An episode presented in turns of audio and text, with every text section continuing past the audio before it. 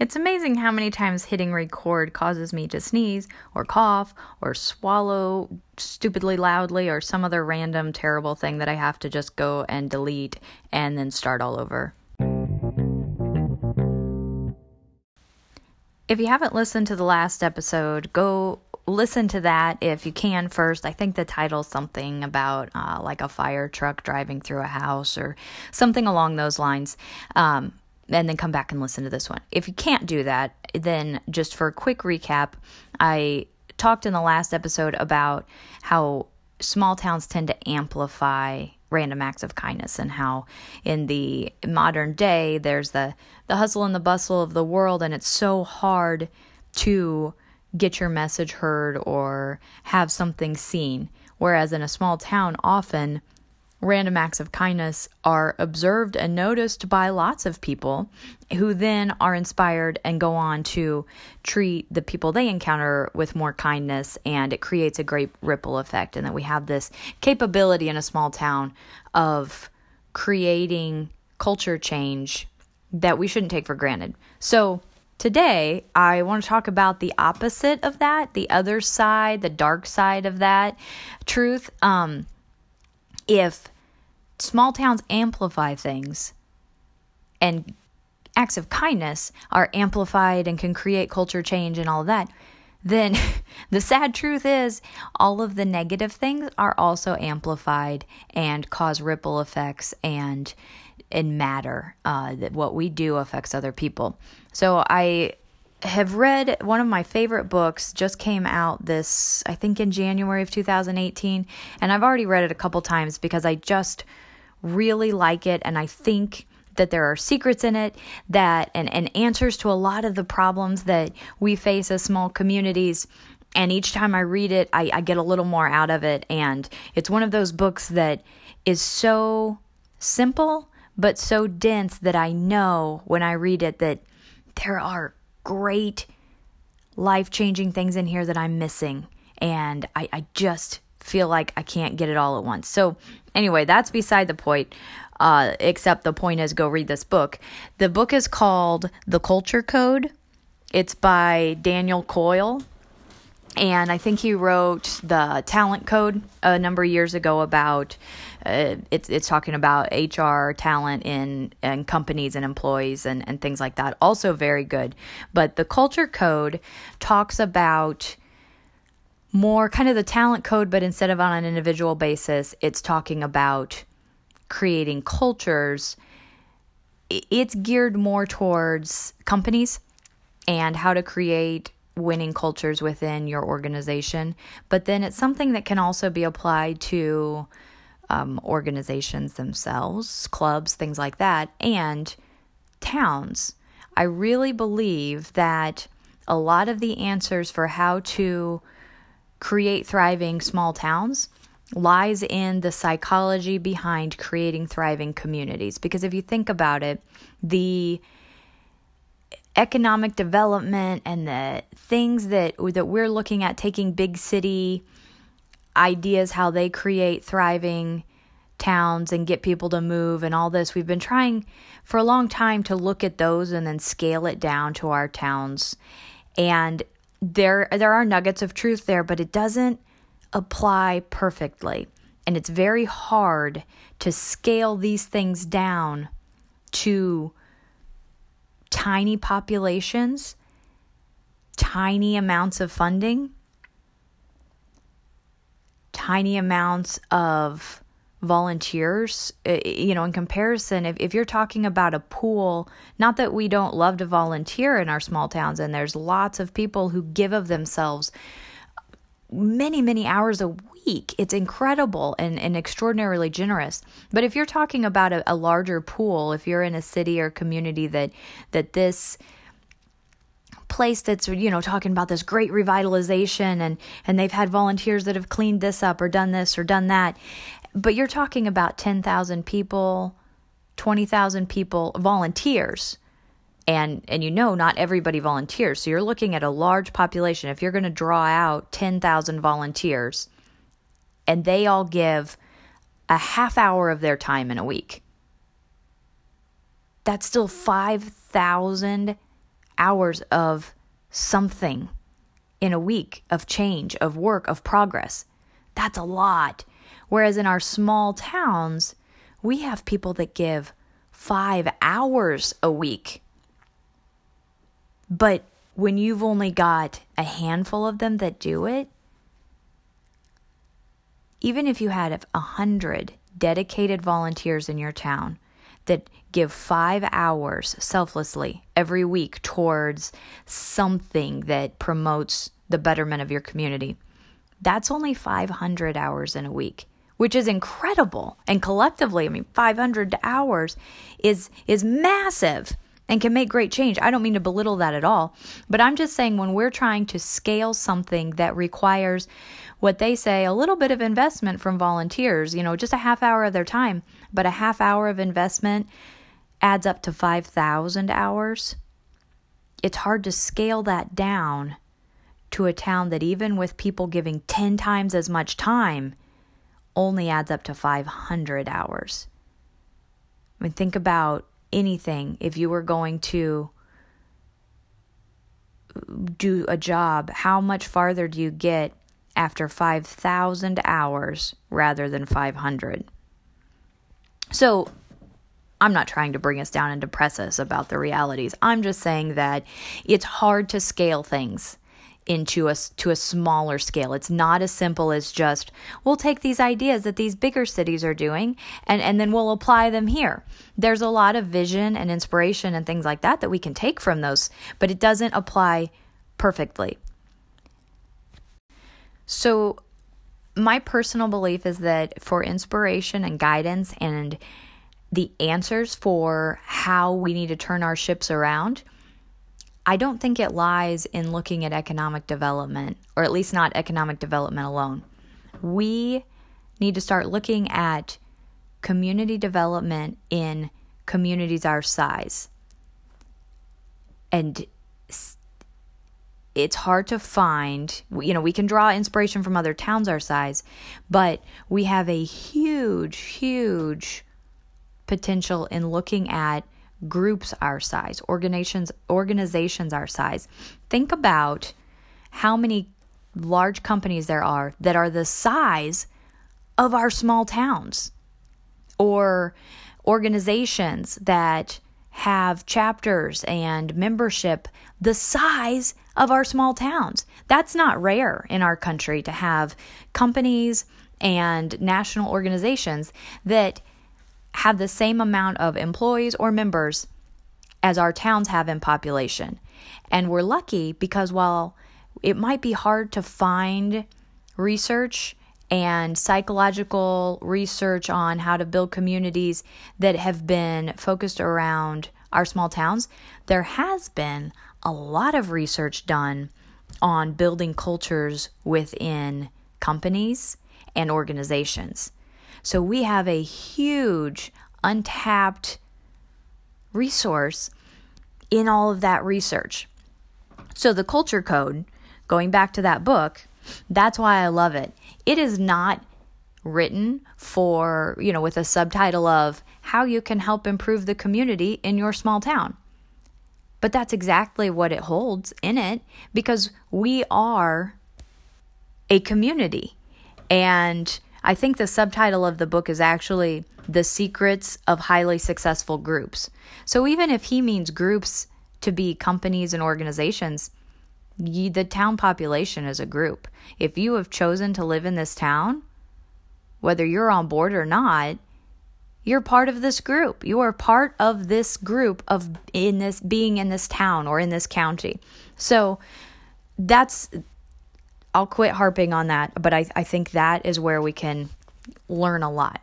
In the book, the basic premise in the very beginning, when he's just breaking down what makes a group good and have potential, before he goes into giving examples of different companies and organizations and what they do to be incredible, he lays out the very base requirements for a group that is successful and thriving is that all of the members of the group have to believe three truths. Those three truths that are at the core of everything then that can be built. Number one, we are connected. Number two, we are safe. And number three, we share a future. That's what we need to get all of our citizens in our towns to believe that we are connected, we are safe, we share a future. Each individual has to know that they are connected, they are safe, we share a future. The first one's pretty easy because we know, I mean, eh, we are connected. Everything that happened, think about gossip. If we weren't so tightly connected, gossip wouldn't proliferate throughout the town the way it does. So that one's easy. Nailed it.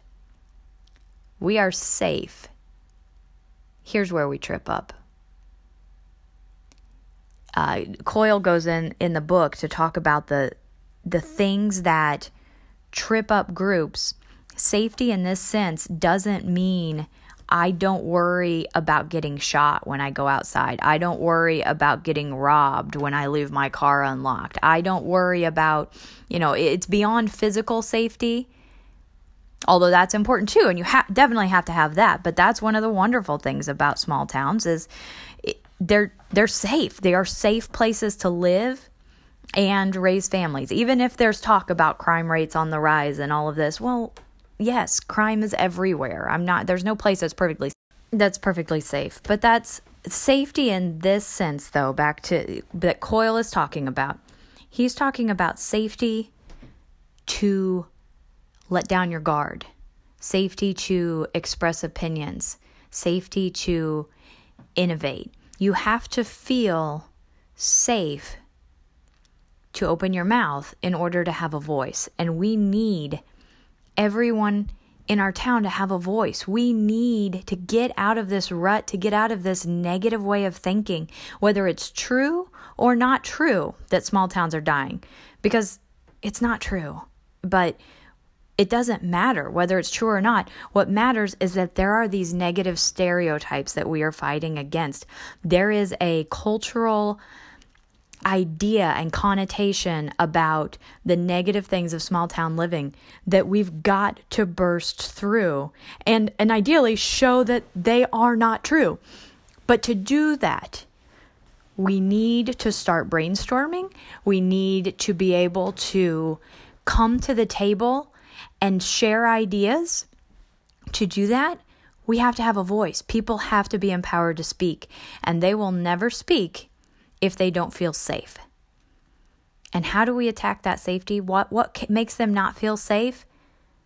The number one thing is negativity. Negativity and skepticism, and I don't have to tell you that our small towns crawl with negativity.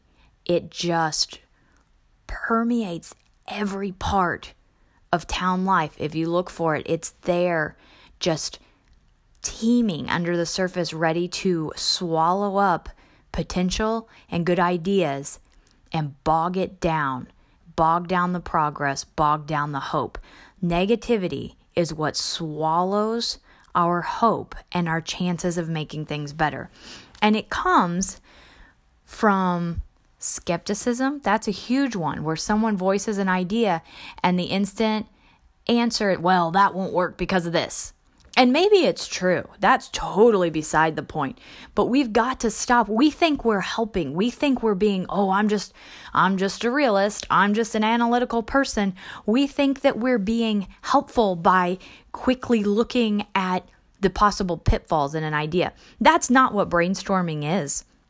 That is not. I heard uh, a coach once talk about, um, and it was it was a business coach that I had talking about when he was in his MBA classes. There was a round table seminar type class that the group had to build a business and and from scratch and and make it profitable. And so they had to start with just purely nothing and in the beginning, the very first steps were just brainstorming. What are we going to sell? What will our product be? What will our what will our business look like? How will it be structured? All of these things. They were starting from nothing. So, the first task was to brainstorm. So they all come in and they sit down and they're around the table and the professor has a spray water bottle sitting next to him on the table. And so he opens it up. He says, "Okay, let's start brainstorming. What are some ideas? What are some what are some things we could do?" And they start throwing out the students in the class. They all start, you know, well, we could do this, we could do that.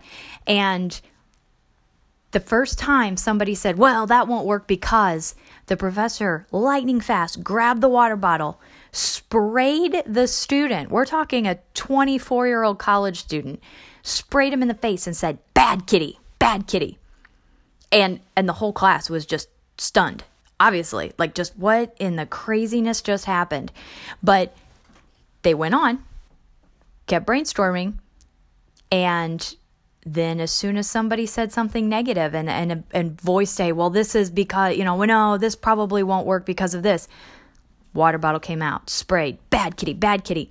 And finally they learned and realized that the professor was training them in the most literal sense, just like you would train an animal, to avoid jumping in with why that doesn't work. Because as soon as your brain starts thinking about reason something might not work, it shuts down the creativity. It shuts down the part of your brain that is open to possibility and searching for possibility and is is filing through the world trying to pull out the card, you know, it's like a card catalog of ideas and trying to pull out the ones that might be awesome. And your brain just loves to do this deep down. It loves to thumb through this card catalog of ideas and look for inspiration. But as soon as you start pulling out a card and analyzing it, and seeing, you know, see what's written on that card and then pointing out all the reasons it's a bad idea, your brain stops. It stops looking through all the possibilities. Now, there's a time and place for it, it's later. But the purpose of brainstorming, when you've got a problem and you're at rock bottom and you've got to just get some ideas, what can we do? What might work? You've got to just brain dump onto the table. And as soon as somebody starts adding negative things, they are not being an asset, even though we glorify it as, oh, yeah, they're really good at, at seeing potential flaws. That is a gift in the right time and place. The crisis that small towns are in of low morale and low safety, let's just call it what it is. People do not feel safe because we do not feel safe to voice our ideas. And that is what we need to change. We've got to create communities where people feel safe being open and honest and feel like they have a voice. So, bringing it back to the last episode where I talked about how random acts of kindness are amplified, we have to realize that negativity is amplified too. That one person trying to start a business, hearing comments of, well, that's never going to work. Well, that's a stupid idea. It doesn't matter if you don't like it. You're not their only customer. Maybe, blow your mind, maybe you're not the target audience. Maybe you're not their market for this business. It's okay. It's okay if you don't like it. They're not asking for your opinion. But when people try to step out on a ledge and try things and try to make things better and try to start businesses, try to create a sense of community and do fun things, and and people voice negative opinions, it shuts down that hope. It makes the few people who are willing to stick their neck out and try things, it makes them even more likely to stop trying. And we cannot afford in our communities to have people stop trying things. We need people who will come in and embrace possibility and try things.